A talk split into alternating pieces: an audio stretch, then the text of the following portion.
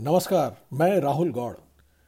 मेरे पॉडकास्ट मझधार पर आपका स्वागत है।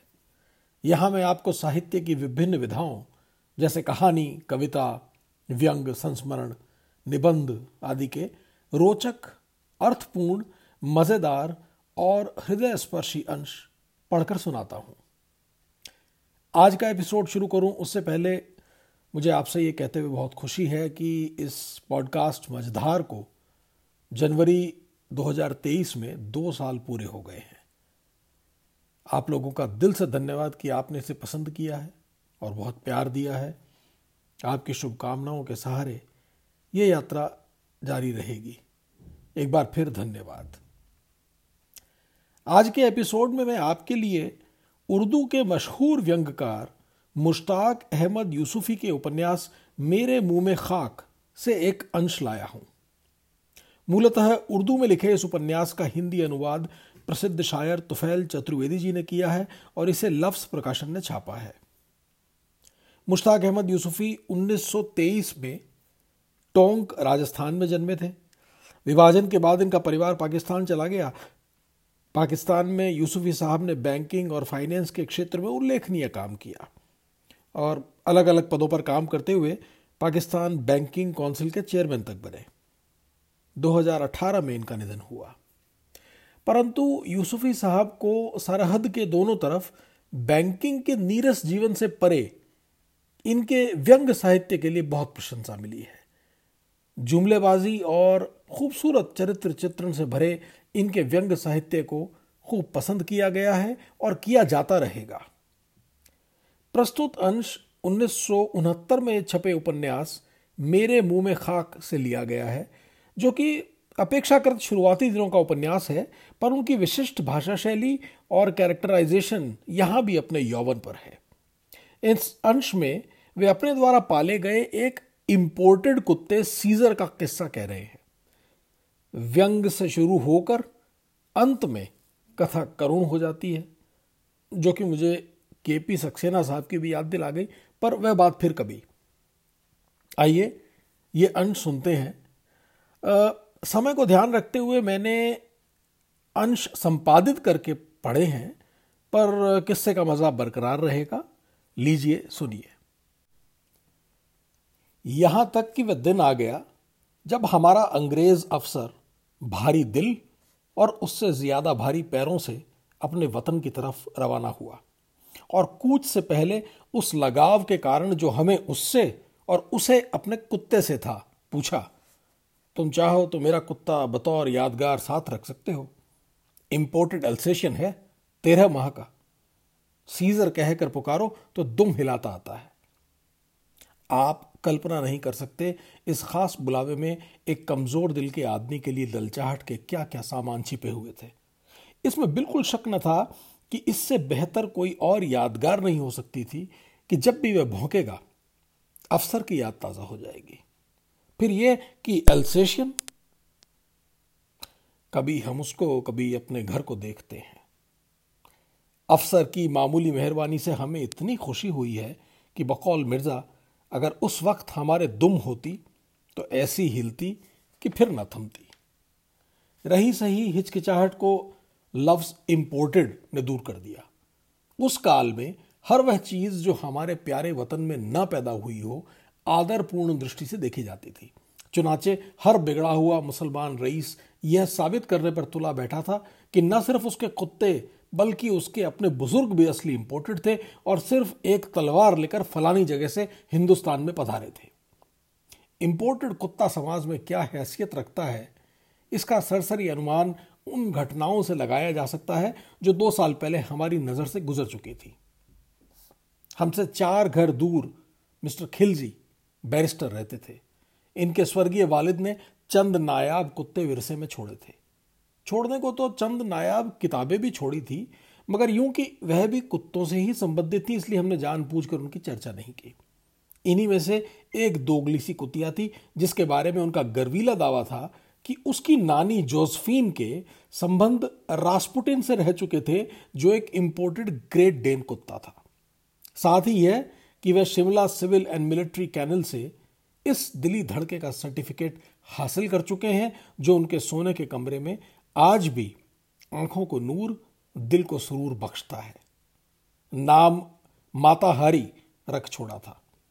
किसी समय में उसके लिजलिजे कान हर वक्त लटके रहते थे, मगर उन्होंने शहर के बेहतरीन सर्जन से ऑपरेशन करा के एल्सेशन की तरह खड़े करा लिए थे। रंग हल्का ब्राउन जैसे मीठी आँच पर सिका हुआ टोस्ट। बैरिस्टर साहब की एंग्लो इंडियन बीवी, जो खुद भी बड़ी भरी पूरी औरत थी और साम्राज्य की तरह हस्तांतरित हुई थी, उस पर अपने हाथ से यूडिक्लोन छिड़क कर मगरमच्छ की खाल का जड़ाऊ कॉलर पहन कर घुमाने ले जाती और अपने जूते से मैच करने के लिए उस पर ब्रश से खिजाब लगा देती। कभी सियाह, कभी बोलता हुआ उन्नाबी या तो गर्मियों की शामों के सामान्य क्रियाकलापों में से था। जाड़ों में माताहारी फ्रेंच ब्रांडी के दो चमचे गटा गट पीकर ईरानी कालीन पर अपनी मलिका की तरह इटालियन रेशम की अंगिया का आरोप लगाए, सोते जागते पहरा देती थी। सूरत से भेड़िया और सीरत से भेड़।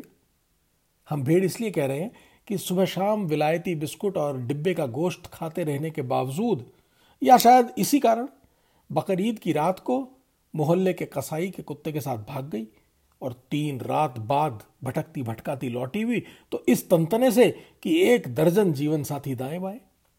चाल जैसे कुरतुलन हैदर की कहानी, पीछे मुड़ मुड़ कर देखती हुई, सार्वजनिक मिलन के गली गली चर्चे, मगर अक्ल छू कर नहीं गई थी। बकौल मिर्ज़ा बिल्कुल गधी थी। उन्हीं से सुना कि अक्सर बाजारी कुतियों के पिल्ले आकर चुसर चुसर उसके दूध का आखिरी बूंद तक पी जाते और अपने बच्चे दुम हिलाते या प्लास्टिक की हड्डियाँ चचोड़ते रह जाते। मगर ईमान की बात यह है कि चौकीदारी के लिए कतई बुरी नहीं थी कि अपनी इज़्ज़त आबरू के अलावा हर चीज़ की भरपूर सुरक्षा कर सकती थी। इंपोर्टेड कुत्ते और छैल छबीली देवती की यह मज़ेदार कहानी को बयान करने का कारण यह है कि लफ्स इंपोर्टेड ने अंग्रेज़ अफसर के मुँह से निकलते ही हमारी सुरक्षा की दीवार को एकदम ढा दिया। भला ऐसे रख रखाव वाले कुत्ते रोज रोज कहाँ मिलते हैं? अंततः यह अनुपयोगी शौक हमारे प्राकृतिक डर से जीत गया और जहाज़ का लंगर उठने से पहले हमने अपने आप को एक खुशनसीब कुत्ते का मालिक पाया। लेकिन एक बात के लिए हम भी मानसिक बल्कि शारीरिक तौर पर भी तैयार न थे। तेरह महीने की उम्र सुनकर हमारे ध्यान में एक बहुत ही भोली भाली सूरत उभरी थी। हमने सोचा था, जैसे तेरह महीने का आदमी का बच्चा बड़ा प्यारा सा होता है, थन्नम थन्ना, गबदा सा, गाँव गाँव करता हुआ। वैसा यह भी होगा।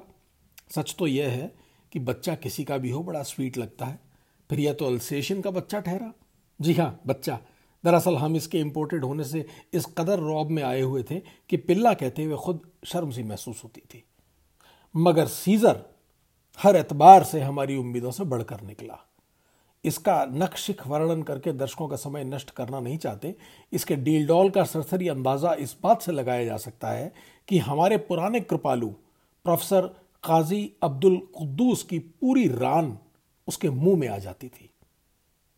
और यह उक्त प्रोफेसर ने ही बताया था कि खुदा के बंदे, तुमने भी बड़ा गजब किया। तेरह महीने का अल्सेशन तो पूरा पाठा कुत्ता होता है। किताबों में लिखा है कि तीन महीने से बड़ा अल्सेशन नहीं लेना चाहिए। इस पर मिर्ज़ा ने यह नमक छिड़का कि आँखों देखी बात है, कुत्ते की तंदुरुस्ती और नस्ल। अगर मालिक से बेहतर हो तो वह आँखें मिलाकर डांट भी नहीं सकता। फिर यह तो गैर मामूली तौर पर खूंखार भी नज़र आता है। हमने कहा, मिर्ज़ा, तुम अकारण डरते हो। बोले, जो शख्स कुत्ते से भी ना डरे, मुझे उसकी वल्दियत में शक है।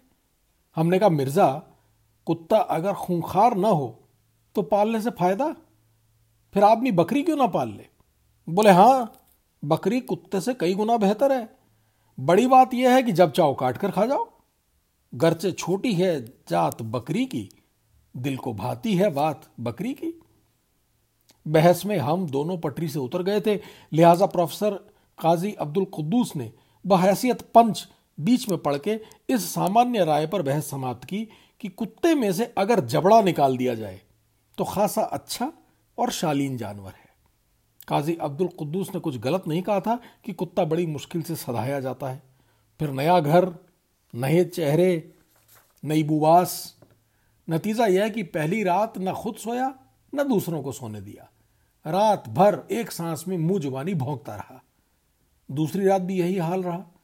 अलबत्ता 24 घंटे के प्रशिक्षण से इतना फ़र्क ज़रूर पड़ा कि झुटपुटे के वक्त जिन घर वालों की आँख लग गई थी, उनके मुँह चाट चाट कर गहरी नींद से जगाया।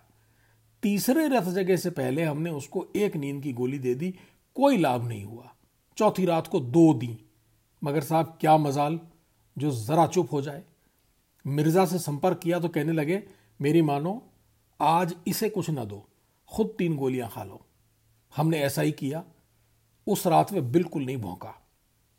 लेकिन हैरत इस बात पर हुई कि सुबह दस बजे हमारे बहरे पड़ोसी Khwaja Shamsuddin importer and exporter ने, जो नए नए पड़ोस में आए थे, हमें बड़ी बेतमीजी से झंझोड़ कर जगाया और शिकायत की कि रात भर आपका कुत्ता मेरे घर की तरफ़ मुँह करके खूब भौंका। हियरिंग एड यानी श्रवण यंत्र, अपने कान में फिट करते हुए। और देख लीजिए, इस वक्त भी बहुत जी लगा के भौंक रहा है। हमने कहा, आपका रेडियो भी तो सारे सारे दिन मोहल्ले को सर पे उठाए रहता है। खुदा गवाह है, जिस दिन से आप पड़ोस में उठकर आए हैं, हमने अपने रेडियो प्रोग्राम सुनना बंद कर दिया है। फिर यह कि हमारे पास तो कुत्ते का लाइसेंस भी है। लाइसेंस का नाम आते ही उनके चेहरे का रंग काले से बैंगनी हो गया, जिसके नतीजे में वह वह और उनका रेडियो तीन सप्ताह तक चुप रहे। अलबत्ता उनके चौकीदार की जुबानी मालूम हुआ कि वे रातों को उठ, उठकर अपनी हियरिंग एड कान से लगाकर सुनते हैं कि हमारा कुत्ता भौंक रहा या सो गया। हमारे कानों में यह भनक भी पड़ी कि अब वे हर एक से ये कहते फिर रहे हैं कि कुछ कर्ज न चुकाने वाले अपने कर्जदार से बचने के लिए कुत्ता पाल लेते हैं। वे यह कहते भी सुने गए कि सीजर शरीफों का कुत्ता मालूम ही नहीं होता। उधर उनकी बीवी का यह हाल कि सीजर झूठों भी दरवाजे में से झाँक ले तो झट हाथ भर घूंघट निकाल लेती थी। तीन हफ़्ते बाद देखा कि फिर मुँह फुलाए घर की तरफ़ चले आ रहे हैं। हमारे पुरजोश, अस्सलाम के जवाब में फरमाया, देखिए, इस सुअर के बच्चे ने क्या किया है? मिर्ज़ा बीच में बोल पड़े, मुँह संभाल के बात कीजिए, वो कुत्ते का बच्चा है। इस विरोधी हमले के बाद हम भी कुछ सख्त बात कहने वाले थे कि मिर्ज़ा ने, जो उस वक्त हमसे लूडो खेल रहे थे, हमारे कोहनी मारकर अपनी छज्जेदार भवों को हिलाकर ख्वाजा शमसुद्दीन की बाई टांग की तरफ़ इशारा किया, जो घुटने तक पाइचे से वंचित थी। हमने कनखियों से देखा तो वाकई जख्म इतना लंबा था कि जिप लगाकर आसानी से बंद किया जा सकता था। शर्म और इंसानी हमदर्दी की भावनाओं से दब कर हमने पूछा, क्या कुत्ते ने काटा है? जी नहीं, मैंने खुद ही काटा है। अरे साहब, घोड़े भी कुछ कम जालिम नहीं होते, मिर्ज़ा बोल उठे। खुशी से लदा हुआ मिर्ज़ा का यह वार ऐसा अचानक और प्रभावकारी था कि वे वहीं ढेर हो गए। एक बार को अपने जिस्मानी जख्म भूल गए और अंदरूनी चोटों को सहलाते और घोड़ों की माँ बहनों को अरमान भरी गालियाँ देते फेड आउट हो गए। किस्सा दरअसल यह था कि उनके बुज़ुर्ग खैबर पार से घोड़े बेचने हिंदुस्तान आए थे और माला माल होकर यहीं पर रहे। आगे चलकर इन बुज़ुर्गों की औलाद को इन्हीं घोड़ों की अवज्ञाकारी औलादों ने तबाह कर डाला। वह इस तरह कि इस गुरुकुल के अंतिम प्रकाश स्तंभ, ख्वाजा शमसुद्दीन की ब्लैक की कमाई की एक एक पाई, रेस में इन्हीं घोड़ों की भीड़ चढ़ती और इनके अपने बीवी बच्चे इनकम टैक्स वालों की तरह मुँह देखते रह जाते। इस तरह के अच्छे स्वभाव से अलग सीजर बेतमीजी की आयु के प्रभाव, प्रारंभ से पहले दर्जे का काहिल था और दौड़ दौड़ कर काम करने के बजाय दिन के अधिकतर हिस्से में दरवाजे पर मेहराब के रूप में छाई हुई बोगन विलिया की छाव में लोटे लगाता रहता। दर्जी की सुई यूँ तो हर तरह के कपड़े में से निकलती है, मगर ईमान की बात है, हमने सीजर को कभी किसी गलत आदमी को काटते नहीं देखा। और यह कहना तो सरासर गलत, यानी मिथ्यारोपण होगा कि वह बिल्कुल जंगली और बेकहा था। सधा सधाया ज़रूर था, मगर सिर्फ़ पचास प्रतिशत। इस शोकपूर्ण आशु कथन का विवरण यह है कि अगर बच्चे हुक्म देते कि जाओ और उसके पीछे लग जाओ तो यह मेरा शेर अपने घात स्थल से निकलकर आदेश पालन में झपट पड़ता और उसकी टाई पकड़कर लटक जाता। लेकिन जब दूसरा आदेश मिलता, छोड़ दो तो क्या मजाल की छोड़ दे। एक दिन हमारे कहने से प्रोफेसर अब्दुल कुद्दूस मिर्ज़ा को तरह तरह से समझाने लगे कि कुत्ता बड़ा आदित्य जानवर है। प्रोफेसर काजी अब्दुल कुद्दूस बेदूध की कॉफ़ी के घूंट ले लेकर जो श्वान कथा सुना रहे थे, जाने बैठे बैठे सीजर को क्या हुड़क उठी कि बोगन विलिया की ओट से उनके कीमा भरे समोसे पर झपटा। काफ़ी मुँह की मुँह में रह गई। बद हवासी में प्याली मिर्ज़ा के सर पर गिरी जिससे सर कई जगह से चटक गया। और प्रोफेसर, गर्म कॉफ़ी का गरारा करते हुए अपने कद से ऊँचा फाटक फलांग गए। मिर्ज़ा ने पूछा, कुत्ते से डर गए? नहीं तो? वह फाटक के दूसरी तरफ़ से आत्मसम्मान भरे लहजे में थर थर कांपते हुए बोले मुमकिन है कि यह बातचीत कुछ देर और जारी रहती, मगर बातचीत की विषय वस्तु यानी सीजर ने, एक ही छलांग में प्रोफेसर अब्दुल कुद्दूस को दबोच लिया और उनकी सुडौल रान में अपने नोकीले, कीले गाड़ दिए। वे मुँह फेर कर खड़े हो गए। चार पाँच दिन पहले भी ऐसी ही गुत्थम गुत्था हो चुकी थी कि कभी कुत्ता उनके ऊपर और कभी वह कुत्ते के नीचे। लिहाजा हमने फिर बोगनविलिया की कांटेदार टहनी तोड़कर एक संटी बनाई और उस बेतमीज को सड़ाक सड़ाक मारने को दौड़े, मगर प्रोफेसर जहाँ के तहां हाथ जोड़कर खड़े हो गए। कहने लगे, खुदा के वास्ते यह न करो, अभी तो मेरे पिछले नील भी नहीं मिटे। जैसा कि हमारे पाठकों ने भाप लिया होगा, कुत्ता पालना तो एक तरफ़ रहा, कुत्तों और प्रोफेसर काजी अब्दुल कुद्दूस के आपसी संबंध काटने और कटवाने के कामयाब अनुभवों से आगे कभी नहीं बढ़े, वरना उनका जीव विज्ञान का ज्ञान इस हद तक पुस्तकों तक सीमित, यानी त्रुटिपूर्ण है कि हमारे बच्चे जिस दिन बाज़ार से तोते का पहला जोड़ा खरीद कर लाए तो उनसे पूछा, चचा जान, इनमें नर कौन सा है और मादा कौन सी है? विद्वान प्रोफेसर ने चार पाँच मिनट तक सवाल और जोड़े को उलट पलट कर देखा और फिर बड़े सतर्क अंदाज में फरमाया, बेटा, यह बहुत आँखें फेर लेने वाला जानवर होता है। अभी दो तीन महीने और देखो, दोनों में से जो पहले अंडे देना शुरू कर दे, वही मादा होगी। खैर ये अज्ञानता तो मानवीय असमर्थता समझकर फिर भी माफ़ की जा सकती है, क्योंकि तोता अपनी मादा को इंसान के मुकाबले अधिक आसानी से पहचान लेता है। ले, एक, लेकिन एक दिन उपदेशात्मक अंदाज में बड़े अनुभव की बहुत बारीक बात यह बताई कि विश्वास करो, कुत्ता रखने से सेहत बेहतर हो जाती है। यह सुनना था कि मिर्ज़ा ने इतने ज़ोर का ठहाका लगाया कि संबंधों में फ़ौरन बाल पड़ गया, जो कई बार कॉफ़ी पिलाने के बाद दूर हुआ। जब संबंध नए सिरे से इस हद तक मधुर हो गए कि अबे तबे से बातचीत होने लगी तो मिर्ज़ा को तपाने के लिए वे फिर श्वान वंदना में लग गए। एक दिन मौज में जो आए तो ज्ञान प्रदान किया कि आयुर्वेदिक दृष्टि से कुत्ता बहुत फ़ायदेमंद और पौष्टिकतापूर्ण जानवर है। यह सुनकर मिर्ज़ा उन्हें मुसलमान नज़रों से देखने लगे तो वे अपने दोनों हाथों की उंगलियों पर अपने साथ के उन बीमारियों के नाम गिनवाने लगे, जिन्हें इस कुत्ता जाति ने तंदुरुस्ती से मालामाल कर दिया था। और दूर क्यों जाए? खुद उनको अपने बलिष्ठ भर के पिल्ले से बेनतहा फ़ायदा पहुँच रहा था। मिर्ज़ा ने कहा, जरा खोल कर बात करो। बोले, अब तुमसे क्या पर्दा? कुत्ते को रोज़ाना गोश्त चाहिए और यह ज्ञान हमें कुत्ता पालने के बाद ही मिला कि पहले हमारे घर में रोज़ाना गोश्त नहीं पकता था और हम बड़ी अज्ञानता भरी ज़िंदगी गुजार रहे थे। उनके वनस्पतिक जीवन पर जो सुप्तावस्था छाई हुई थी, उसके अचानक जाग जाने के बाद हम अपनी आँखों से देख रहे थे कि वह अब अपनी सेहत से इतने संतुष्ट हो गए थे कि एक नंबर बड़ा जूता पहनना शुरू कर दिया था। हम तो इसको एक सुहानी होनी ही कहेंगे कि मुद्दतों बाद उक्त प्रोफेसर की तंदुरुस्ती ऐसी बहाल हुई कि हमें डाह होने लगी। इसलिए कि अब वह इस योग्य हो गए थे कि महीने में तीन चार दिन दवा के बिना रह सकते थे।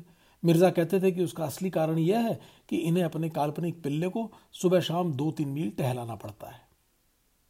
ऊँची जाति के कुत्तों के स्वास्थ्यवर्धक सानिध्य से प्रोफेसरों की काया पलट होना तो अकाव्यात्मक विचार को व्यक्त करना है, फिर भी इसकी गवाही सारा मोहल्ला देगा कि हमारे कई कृतघन पड़ोसियों के खराब रहते हुए स्वास्थ्य पर सीजर की मौजूदगी, विशेषकर इसके भौंकने का बड़ा सुहाना प्रभाव पड़ा, जिसका एक छोटा सा करिश्मा यह था कि हमारे घर के सामने से गुजरते हुए लद्दड़ से लद्दड़ पड़ोसी की चाल में एक अजीब चौकन्नापन एक अजीब चुस्ती और लपक झपक पैदा हो जाती थी। सीजर पलों का फासला क्षणों में तय करवा देता था। औरों का क्या ज़िक्र? खुद Khwaja Shamsuddin importer and exporter जो कहने को तो सीजर से तंग आ चुके थे। उसके सानिध्य के लाभ से खुद को न बचा सके। उक्त सेठ साहब कम बढ़ती पंद्रह साल से लो ब्लड प्रेशर के लाइलाज मरीज़ थे। दवा दारू टोने टोटके पर लाखों खर्च कर चुके थे। सब बेकार और यह नौबत आ गई थी कि लालची से लालची डॉक्टर भी उन्हें अपना नियमित मरीज़ बनाने को तैयार न था। कहीं ऐसा ना हो कि उन्हें रोज क्लिनिक में बैठा देखकर दूसरे मरीज़ बिदक जाएँ कि उस डॉक्टर के हाथ में आराम नहीं। लेकिन हमारे पड़ोस में आने के तीन महीने के अंदर न सिर्फ़ यह है कि उनका ब्लड प्रेशर बढ़कर नॉर्मल हो गया, बल्कि खुदा के कर्म से इससे भी पंद्रह बीस दर्जे ऊपर रहने लगा। इन घटनाओं का संबंध उस अज्ञानता के युग से है जब हम कुत्ता पालना खेल समझते थे। कैनल क्लब का नियमानुसार मेंबर बनने के बाद हमें एहसास हुआ कि सीजर बेचारा बिल्कुल बेकसूर था। गलती सरासर हमारी ही थी कि कुत्ते को अपनी औलाद की तरह, यानी डांट डांट कर पाल रहे थे। बड़े बड़े जोगादरियों से कुत्ता पालने के कायदे कानून सीखे तो पता चला कि कुत्ते के साथ तो शिष्ट व्यवहार अनिवार्य है। बल्कि उसके सामने तो बच्चों को भी बेदर्दी से पीटना नहीं चाहिए, वरना उसका व्यक्तित्व पिचक्के रह जाता है। और यहाँ यह दशा थी कि घर के हर व्यक्ति ने उस पर भौंक भौंक कर अपना गला बैठा लिया था, लेकिन जैसे जैसे कुत्ता बड़ा हुआ, हम में भी समझ आती गई और डांट फटकार का सिलसिला बंद हो गया। सीजर ही के दमखम से आठ नौ साल तक ऐसी निश्चिंतता रही कि कभी ताला लगाने की आवश्यकता अनुभव न हुई। उसको हमारे सामान की सुरक्षा का इतना ध्यान था कि शामत का मारा कोई कौआ या बिल्ली किचन के पास से भी निकल जाए तो नथुने फैलाकर इस बुरी तरह खदेड़ता कि सारे चीनी के बर्तन टूट जाते। घर की चौकीदारी और कामकाज में इस तरह हाथ बटाने के अलावा वह एक समझदार कुत्ते की अन्य जिम्मेदारियाँ भी निभाता रहा, जिनसे साफ़ वफा की सुगंध आती थी। यही नहीं कि वह नाश्ते में हमारे लिए ताज़ा अखबार मुँह में दबा कर लाता, बल्कि जब महीने की पहली तारीख को अखबार वाला बिल लेकर आता तो उस पर भोंकता भी था। एक मुँह में अखबार लाना ही नहीं। वह तो कहिए, हमने खुद दो तीन बार सख्ती से मना कर दिया, वरना वह तो हमारे लिए टोस्ट भी इसी तरह ला सकता था। खाने पर दोनों वक्त वह हमारी कोहनी से लगा बैठा रहता और नियमानुसार हम हर पाँच निवालों के बाद एक निवाला उसे भी डाल देते।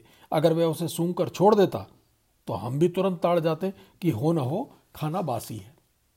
गरज की बहुत जहीन था और खूब सेवा करता था। वक्त गुजरता दिखाई नहीं देता, मगर हर चेहरे पर एक कहानी लिख जाता है। कल की सी बात है। जब सीजर बच्चा सा आया था तो प्रोफेसर काजी अब्दुल कुद्दूस, जो सदा से एक रंगी के कायल हैं, इतवार के इतवार मोचने से अपने सर के सफ़ेद बाल उखाड़ा करते थे। बाल वे भी उखाड़ते हैं, मगर सिर्फ़ काले। उन्हें खुद भी अपनी उम्र का एहसास हो चला था, और शायद इसी कारण अब सिर्फ़ बाल बच्चों वाली औरतों पर उनकी तबीयत आती थी। खैर, नादान बच्चों की वे पहली खेप, जिसने सीजर के ज़रिए अंग्रेज़ी सीखी अब माशा अल्लाह इतनी सयानी हो चुकी थी कि उर्दू शेरों का सही मतलब समझकर शर्माने के काबिल हो गई। सीजर भी धीरे धीरे परिवार का ही एक बूढ़ा सदस्य बन गया। इस दृष्टि से कि अब कोई उसका नोटिस नहीं लेता। हमारे देखते देखते वह बूढ़ा हो गया और साथ ही साथ दिल में उसके लिए संगत और सहयात्रा का एहसास, दर्दमंदी और सहभाग्य का एक बंधन पैदा हो चला कि हमने एक दूसरे को बूढ़ा होते देखा था। एक साथ समय से हार मानी थी। आज उसकी एक एक बात याद आ रही है। जवान था तो राह चलतों का पंजे झाड़ कर ऐसा पीछा करता कि वे घिघिया कर निकटतम घर में घुस जाते और बेआबरू होकर निकाले जाते। वह ताक में रहता और निकलते ही उनके मुँह और गर्दन को हर बार दूसरे ढंग से ऐसे भंबोड़ता कि जैसे जानवर नहीं, किसी अंग्रेज़ी फ़िल्म के नदीदे हीरो हों। ये मिर्ज़ा के शब्द हैं। वो कहते हैं, अंग्रेज़ी फ़िल्मों में लोग यूँ प्यार करते हैं, जैसे तुखमी आम चूस रहे हो। अभी तीन साल पहले तक उसे देखकर पड़ोसियों का चिल्लुओं खून सूखता था, मगर अब इतना बूढ़ा हो गया था कि दिन भर बोगनविलिया के नीचे किसी पहुँचे हुए फकीर की तरह ध्यान में डूबा पड़ा रहता। बहुत हुआ तो वहीं से लेटे लेटे दुम हिलाकर वात्सल्य व्यक्त कर दिया। अलबत्ता छोटे बच्चों को, चाहे घर के हों या पास पड़ोस के, उसने कभी निराश नहीं किया और ऐसा कभी नहीं हुआ कि कोई बच्चा उसे आवाज़ देकर गेंद फेंके और वह गूदा भरी नली छोड़ छाड़ गेंद अपने मुँह में रखकर वापस ना लाए। इस मामले में उसे बच्चों का दिल रखने का इतना ध्यान था कि कई बार फुटबॉल तक मुँह में रखकर लाने की कोशिश की। हाथ पाँव धीरे धीरे जवाब दे रहे थे। सारी तुन फुन गायब। खर्रा फ़िश खत्म। मिर्ज़ा के शब्दों में उसका बुढ़ापा जवानी पर था। किसी किसी दिन तीसरे पहर, बोगनविलिया की छांव में वही सनसनीखेज उर्दू अखबार ओढ़े ऊँगता रहता, जिसमें नौकर सुबह कीमा बंधवा कर लाया था। चांदनी और मादाओं की मस्त महक से अब उसके खून में ज्वार भाटा नहीं आता था। कहाँ तो ये नौबत थी कि गर्मी पर आता तो शाम ही से जंजीर तोड़ाकर आदमकद ऊँची दीवार फान जाता और सुबह की अजान के वक्त कामयाबी का सुख लिए लौटता था। अब इस जवानी देखे बुज़ुर्ग का यह हाल हो गया था कि गरमाई हुई मादा और हड्डी एक ही समय में नज़र आ जाए तो हड्डी पर ही झपटता और जब इस हड्डी को पपोलते पपोलते उसके बूढ़े जबड़े दुखने लगते तो उसे लाल बोगन बिलिया के नीचे दबा के वज़ू के लोटे में मुँह डालकर पानी पीने चला जाता। यकीन नहीं आता था कि यह वही सीजर है जिसके जबड़े की मोहर मोहल्ले के हर तीसरे आदमी की पिंडली पर आज तक गवाही दे रही है कि अब जिस जगह पे दाग है, या आगे दर्द था। वही दुम, जो एक जमाने में प्रश्नवाचक चिन्ह की तरह खड़ी रहती थी, अब निर्धन की मूछ की तरह लटकने लगी। उसके हम उम्र एक एक करके वे गलियाँ सूनी कर गए, जहाँ से रातों को अनदेखे भेद भरे जिस्मों की खुशबुओं के बुलावे आते थे। वह तनहा रह गया। बिल्कुल तनहा और उदास। नई पौध के मुंहजोर कुत्तों के साथ उठना बैठना तो अलग, वह उनके नए दौलतमंद मालिकों पर भौंकना भी अपने रुतबे के खिलाफ समझता था। लेकिन जिस दिन से माताहारी की जवान पठोर बेटी क्लियोपेट्रा भरी दोपहरी में एक हलवाई के बेनाम कुत्ते के साथ भागी, वह हफ्तों अपनी जाति की आवाज़ तक को तरसने लगा। जब तन्हाई से बहुत जी घबराने लगता तो रेडियो के पास आकर बैठ जाता और पक्के गाने सुनकर बहुत खुश होता। जिस्म के साथ साथ नज़र भी इतनी मोटी हो गई थी कि कभी प्रोफेसर अब्दुल खुद्दूस उजले कपड़े पहनकर आ जाते तो उन्हें अजनबी समझकर भौंकने लगता। अलबत्ता सुनने में फ़र्क नहीं आया था। साफ़ मालूम होता था कि वह अटकल से गेंद का पीछा करता है और इसके टप्पा खाने से दिशा और स्थान का अंदाज़ा कर लेता है। एक दिन शाम को अच्छा खासा बोगनविलिया के नीचे अपना विशिष्ट आसन मारे। यानी दाई आँख जो बचपन से लाल रहती थी आदि बंद किए, बाएँ पंजे पर थूथनी रखे। बैठा था कि एक नीले रेबन वाली बच्ची ने शू कहकर सड़क पर पिंग पोंग की गेंद फेंकी। वे आवाज़ की सीध पर लपका, मगर जैसे ही गेंद मुँह में पकड़ के तेज़ी से पलटा, एक कार के ब्रेक लगने की दिल चीर देने वाली आवाज़ सुनाई दी। बच्चे चीखते हुए दौड़े। सड़क पर दूर तक टायरों के घिसटने से दो काली पट्टियाँ बन गई। कार एक धचके के साथ रुकी और अपने स्प्रिंग्स पर दो तीन हिचकोले खाकर गुर्राती हुई तेज़ी से पहले ही मोड़ पे मुड़ गई। मगर सीजर बीच रास्ते में ही रह गया। इसका पिछला धड़ कार का पूरा भार सहार चुका था। मुँह से खून जारी था और पास ही गेंद पड़ी थी, जो अब सफ़ेद नहीं रही थी। सबने मिलकर उसे उठाया और फाटक के पास बोगन विलिया के नीचे लिटा दिया। लगता था धमनियों के मुँह खुल गए हैं और उसका जीवन दिल की हर धड़कन के साथ रिस रहा है। घाव घाव बूंद बूंद पल पल हर एक उसे छू छू कर उंगलियों की पोरों से दिल की धड़कन सुन रहा था। वह धड़कन, जो दूसरी धड़कन तक एक नया जन्म, एक नई योनि प्रदान करती है। किस जी से कहूँ कि उसका दाना पानी उठ चुका था और वह विदा हो रहा था। इस हिम्मत, इस हौसले, इस सुकून के साथ जो सिर्फ़ जानवरों का भाग्य है, बगैर कराहे, बगैर तड़पे, बगैर मायूस हुए। बस शून्य में नज़रें जमाए देखे चला जा रहा था। बारी बारी सबने उसे चुमकारा। सर पर हाथ रखते हुए आँखें झुका लेता था और यह याद करके सबकी आँखें भर आई कि उसकी ज़िंदगी में आज पहला मौका था कि सर पर हाथ फिरवाते वक्त वह जवाब में अपनी रेशम से मुलायम दुम नहीं हिला सकता था। आज उसके नथनों में एक अजनबी खून की बू घुसी जा रही थी। कोई आधा घंटा गुजरा होगा कि चार पाँच कौए ऊपर मंडराने लगे और धीरे धीरे इतने नीचे उतर आए कि उनके मनहूस साए उस पर पड़ने लगे। कुछ देर बाद अहाते की दीवार पर आ बैठे और शोर मचाने लगे। सीजर ने एक नज़र उठाकर उन्हें देखा। एक क्षण के लिए तो उसके नथुने फड़क उठे। फिर उसने अपनी आँखें झुका ली। हमसे यह न देखा गया उसका खून से सना मुँह खोलकर नींद की गोलियों की शीशी हल्क में उलट दी और कॉलर उतार दिया। जरा सी देर बाद वह अपने प्यार करने वालों की धुंधलाती सूरतें देखता देखता हमेशा के लिए सो गया। मार्च के चढ़ते चाँद की भीगी भीगी रोशनी में जब बच्चों ने मिलकर उसकी प्रिय बोगनविलिया के नीचे ज़मीन की अमानत, ज़मीन को सौंपने के लिए गहरा सा गड़ा खोदा तो छोटी बड़ी बेशुमार हड्डियाँ निकली, जिन्हें वह शायद दफन करके भूल गया था। दूर दूर तक बोगनविलिया की लंबी लंबी उंगलियों जैसी जड़ें अपना रास्ता टटोलती हुई ज़मीन के हल्के गर्म सीने में उतरती चली गई थी और उसका रस चूस चूस कर शाखों के सिरों पर दहकते हुए फूलों तक पहुँचा रही थी। सूखी प्यासी जड़ों को आज सीजर के लहू ने उन फूलों से भी अधिक लाल कर दिया होगा, जो बच्चों ने खबर का मुँह अपनी स्लेटों और तख्तियों से बंद करके ऊपर बिखेर दिए थे। अंत में नीले रिबन वाली बच्ची ने अपनी सालगिरह की मोमबत्तियाँ सिरहाने जला दी। उनकी उदास रोशनी में बच्चों के मैले गालों पर आंसुओं की नमकीन, उजली लकीरें साफ़ चमक रही थी। कई महीने बीत गए। पतझड़ के बाद बूगन बिलिया फिर अंगारे की तरह दहक रही है, मगर बच्चे आज भी उस जगह किसी आदमी को पाँव रखने नहीं देते कि वहाँ हमारा एक साथी सो रहा है।